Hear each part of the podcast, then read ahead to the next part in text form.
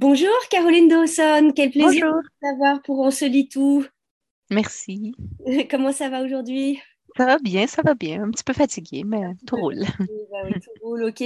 Bah, merci en tout cas de nous faire euh, l'honneur de, partager ce moment avec vous autour de votre livre qui s'appelle Là où je me terre, euh, que vous avez écrit finalement pour retracer votre euh, expérience de la migration et de l'installation au Québec depuis l'enfance jusqu'à euh, aux frontières de l'adolescence, on va dire, de jeunes adultes. Euh, c'est un très très beau texte qui nous a que, j'ai beaucoup beaucoup aimé euh, parcourir et, et, et, savourer vraiment. D'abord, c'est une question qui est importante pour pour moi.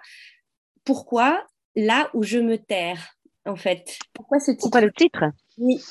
Euh, ben, il y avait plusieurs sens euh, pour moi. Le premier étant, moi je travaille surtout à partir du titre en fait. Je me rends hein. compte que quand j'écris, euh, je, commence par un titre et ensuite je brode autour. C'est pas de trouver à la fin. Le titre, c'était vraiment ce qui a précédé l'écriture. Et, là où je me tais, il y avait plusieurs significations. La première, évidemment, on pense à nos racines, à, où, où on prend racine. Et, et l'immigration, on peut le voir, en tout cas à l'enfance, euh, une espèce de rempotage où on, on, va empoter une plante et donc voir si on réussit à fleurir ailleurs. Donc, il y a cette question-là de la terre, de la terre natale. Au début, je commence euh, euh, le récit ou le roman avec, avec cette idée-là de, je suis chez moi et au Chili. Et donc ensuite, je vais être déterrée et rempoter ailleurs. Mais il y a aussi la sonorité pour moi qui était très importante de euh, là où je me terre, c'est-à-dire terre euh, comme on ne parle pas, ce, dont on ne parle pas, ce qu'on ne dit pas. Et je pense que la plupart des, des fragments qui sont dans le livre essayaient de répondre à l'une ou l'autre de ces facettes-là, c'est-à-dire là où sont nos racines, là où je me situe, là où je me cache aussi, mm-hmm. mais, mais aussi ce qu'on ne raconte pas de l'immigration. On raconte souvent, en tout cas à mon, à mon sens, dans ce qu'on appelle la littérature immigrante au Québec, je trouvais très peu de, d'histoires comme la mienne où on racontait l'immigration au jour le jour et euh, dans la banalité euh, des gestes du quotidien, des événements du quotidien, plutôt que comme une grande épopée avec tambour et trompette. Et donc, c'était ça raconter aussi le prix d'une intégration. Oui, oui. Euh, c'est ce dont on ne parle pas. Voilà, donc je dirais que c'est ces deux euh, aspects. Mais finalement, on arrive quand même à une sorte d'épopée du banal, c'est-à-dire tout devient une épopée. Même je, vois votre, votre rapport à la télévision et à Passepartout, par exemple, qui est vraiment un, socle au Québec. voilà, et comment finalement vous avez appris le français par Passepartout, comment vous êtes finalement enveloppé dans les plis de, cette culture populaire-là? Euh, j'avais aussi plein de... Enfin, moi, ça m'a beaucoup plu, mais aussi votre, votre rapport à l'espace de la ville. Vous parlez vraiment beaucoup de vos maisons, des maisons que vos parents ont pu s'acheter au fur et à mesure, où vous avez commencé votre votre périple et euh, où finalement bon, euh, vos parents euh, sont arrivés au final. Comment c'était de s'envelopper dans cette ville-là et comment vous avez grandi à travers cette, cette, cette géographie-là différente?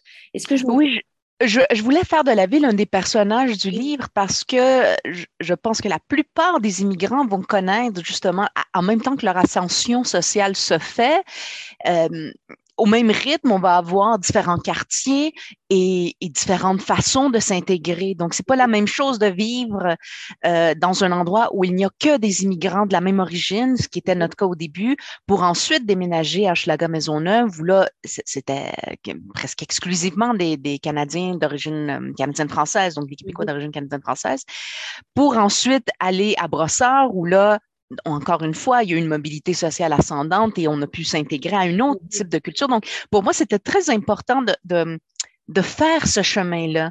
Et euh, comme enfant d'immigrants aussi, on n'a pas eu de voiture, ça peut paraître un peu, euh, mais on n'a pas eu de voiture avant que j'aie 11 ou 12 ans. Donc, la ville, on l'a marché et, c'est un autre rapport à la ville. oui, les autobus, tu sais, aller faire l'épicerie en autobus, c'est très différent d'aller faire l'épicerie en voiture, surtout quand on est enfant où on ne voit pas défiler trop, trop la ville. Tandis que là, on la sent, on l'habite, on la marche. Euh, l'autobus scolaire, c'est la même chose et, c'est de se perdre dans cette ville-là chaque fois, de, de perdre ses repères et de, de la faire sienne et de l'appréhender. Oui, ouais, ça c'est vraiment merveilleux, enfin, c'est très très bien rendu. Il y a aussi un autre thème qui m'a qui m'a vraiment frappé, euh, c'est euh, euh, l'espèce de, de, de, rage social, on peut dire. Hein. vraiment, vous avez, il y a une très très belle scène où vous allez dans une fête, vous êtes adolescente et vous vous apercevez que, enfin, j'espère que j'en dis pas trop, mais vous apercevez qu'en fait vous êtes dans la maison de la maison du jeune qui vous accueille. C'est aussi une maison que dont s'occupe votre maman, qu'elle est, qu'elle est, comment dire, femme de ménage dans cette maison-là. Et il y a comme un espèce de trop plein. il y a une impossibilité finalement de faire la fête, évidemment, et même elle est très très symbolique cette, euh, cette euh, anecdote, je trouve. Et euh, je, pense que je voulais illustrer par cette anecdote le, le moment de rupture où on se retrouve comme enfant des migrants entre deux mondes, où on a un pied d'un côté parce que c'est ça que ça suppose l'intégration, surtout je, je, pense, surtout pour les immigrants, de, de, s'intégrer, c'est aussi changer de classe sociale éventuellement. Et donc, de passer de l'autre côté. Et on voit nos parents, on habite, en tout cas moi j'habitais avec mes parents encore, donc j'avais un pied vraiment très incrusté du côté de, de, de l'immigration, de la langue, de, qui était autre, des emplois que mes parents occupaient, occupaient mais en même temps, euh, le but des parents immigrants, c'est qu'on change de classe sociale, c'est de mm-hmm. nous pousser vers le haut, de dire on n'a pas fait ces efforts-là pour rien, donc il faut que tu changes. Mais ce changement ne se fait pas sans une espèce de, euh, de, de, contribution à la domination. On devient, là c'est la sociologue en moi qui parle, mais on devient les acteurs de la domination de nos parents aussi. Donc, évidemment que ma langue, c'est devenu la langue française. Je suis beaucoup plus à l'aise pour me penser, pour appréhender le monde qu'en espagnol. Mais par le fait même, mais je parle mes parents, euh, mettons mes, mes, enfants à moi, ils parlent français, ils ne parlent pas espagnol, ils le baragouinent. Mm-hmm. Et donc, mes enfants parlent la langue des employeurs de mes parents. Oui. donc, il y, a cette domination-là qu'on va créer. De la même façon, là, je me retrouvais à faire la fête chez quelqu'un dont, dans, l'histoire, dont, ma mère, euh, il fallait qu'elle fasse le ménage le lendemain, donc il fallait qu'elle fasse mon ménage. Là, c'était...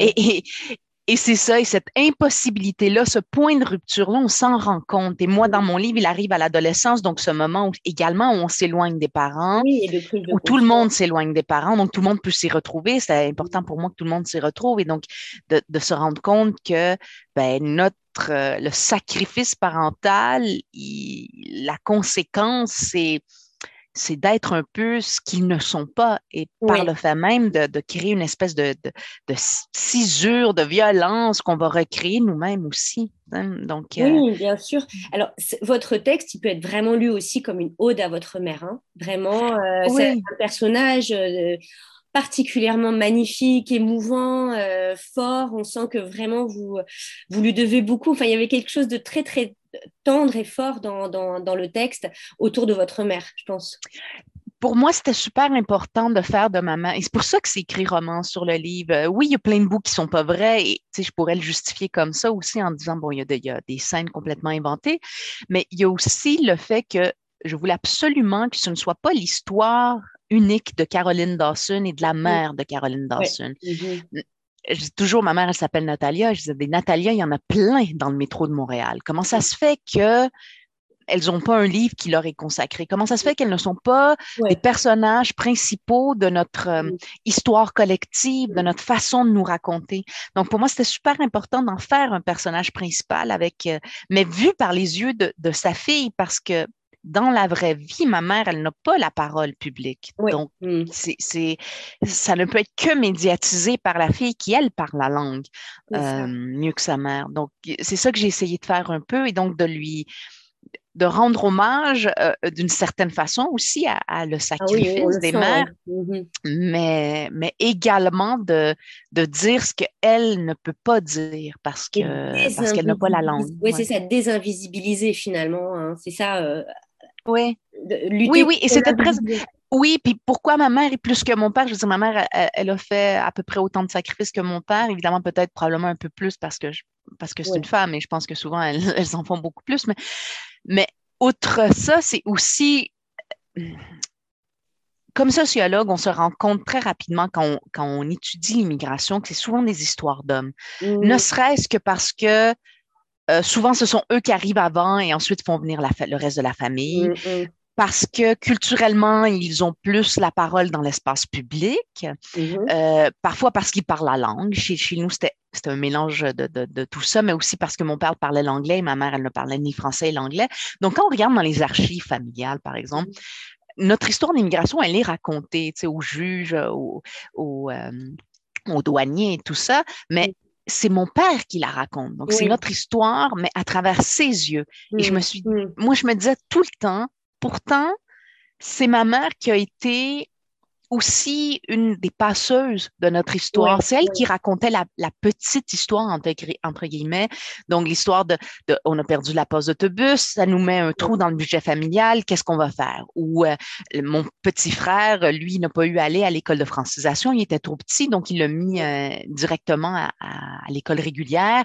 Et donc, il était très nerveux, euh, il y a eu des pipis au lit. Et donc, ce genre de petite histoire-là dont tout le monde se fout, c'est elle qui la racontait à ben sa mère, à ses sœurs. Et je me disais, ces histoires de bonnes femmes, entre guillemets, elles ne se retrouvent nulle part. Elles, elles ne sont que dans l'oralité, que dans la sphère domestique il faut les sortir justement de la sphère domestique. Ils veulent dire quelque chose.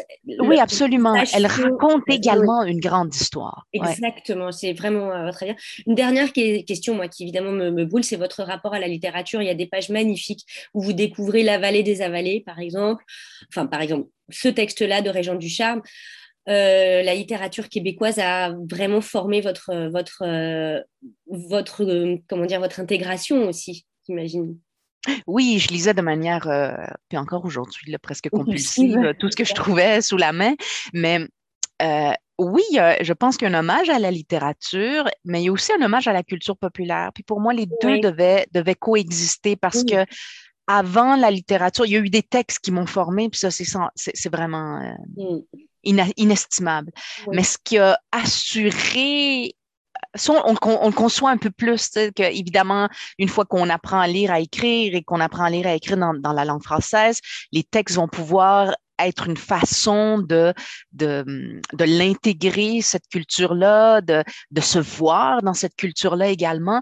Mais ce qui a assuré également l'intégration, c'est tout ce qu'on met souvent de côté, qui est la culture populaire. Donc, la radio que ma mère écoutait en faisant les ménages, qui était une radio commerciale très larmoyante avec des, des chansons d'amour. Et, et pour moi, ça, ces textes-là, qui n'ont pas nécessairement une grande valeur littéraire, ils ont assuré mon intégration et, mm-hmm les émissions de télé qu'on écoutait et tout ce qu'on considère. Euh. oui, oui, exactement. Tout ce qu'on considère comme faisant partie de la culture populaire un peu, qui est un peu plus méprisée.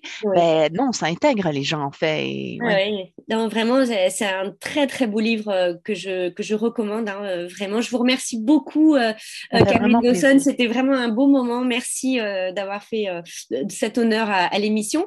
je répète le titre de, de votre très beau texte. Euh, là où je me terre. C'est aux éditions de la euh, aux éditions du Remue-Ménage. Du Remue-Ménage, excuse-moi. Et euh, on, vous remercie encore une fois et puis on vous dit au revoir, Caroline. Merci, merci. Au revoir.